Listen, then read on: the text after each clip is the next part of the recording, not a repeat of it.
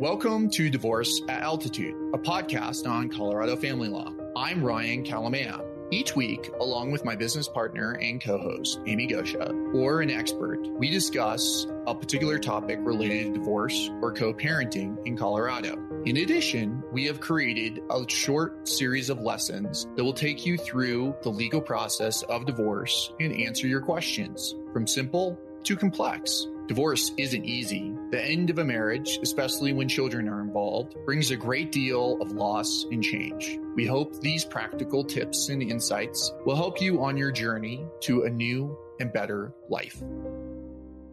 Now, I talked about at the very beginning of the case what the legal documents were that were necessary to file a divorce. That's the case information and sheet in the petition. What happens if you resolve and settle some or part of your divorce? That is going to take the place uh, or in the form of either a parenting plan or a separation agreement. If you settle all issues in your in your divorce, then you would, if you have children, then the parenting issues would be laid out in a parenting plan. The parenting plan is going to say whether or not you agree on joint or dis, uh, sole decision making. It's going to st- lay out the schedule for the parenting time and including holidays. And it will provide for who pays what in child support or health insurance. And again, you can agree to parts of a parenting plan. And judges, if you go to permanent orders, will oftentimes enter in a parenting plan, or sometimes they'll just lay out what exactly the schedule is. It's going to depend on the judge. But the thing that you should understand is that the parenting plan can be modified. And we'll get into post decree issues at a later date, but the parenting issues are going to be resolved in the parenting plan.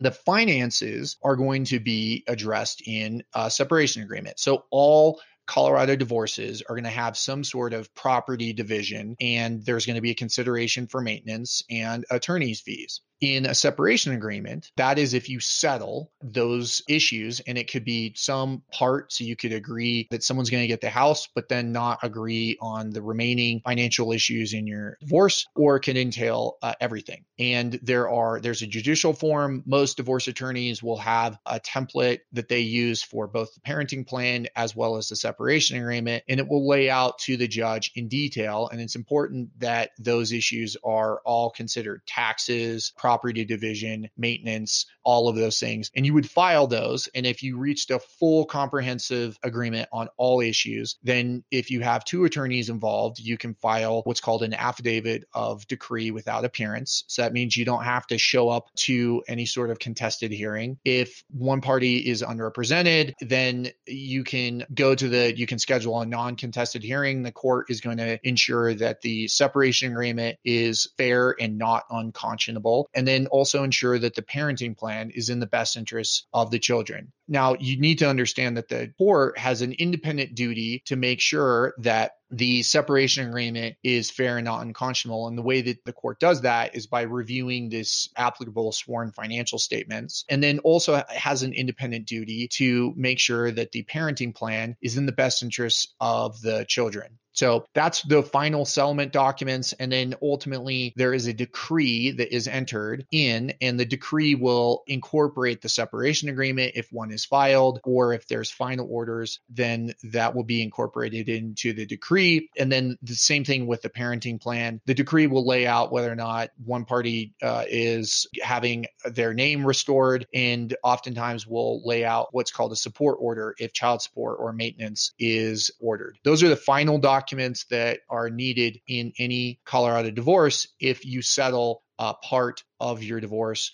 And if you have to go to permanent orders, then that means that some issue is uh, remains outstanding. And again, you can get into kind of details such as the decree being entered before, which is something that you're going to have to need to talk with a lawyer about or uh, do some special examination. Thanks for listening or watching this short lesson on the Divorce Altitude podcast. If you found this helpful, please leave a review or share with a friend. It does help for others that are going through or thinking about a divorce in Colorado. If you want to find out more information, please visit kalamaya.law or divorceataltitude.com. And that's K A L A M A Y A dot law. Remember, this is educational information. It's not intended to be legal advice. Please consult with an attorney about the particulars of your case. We're happy to answer questions. Feel free to give us a call at 970 315 2365.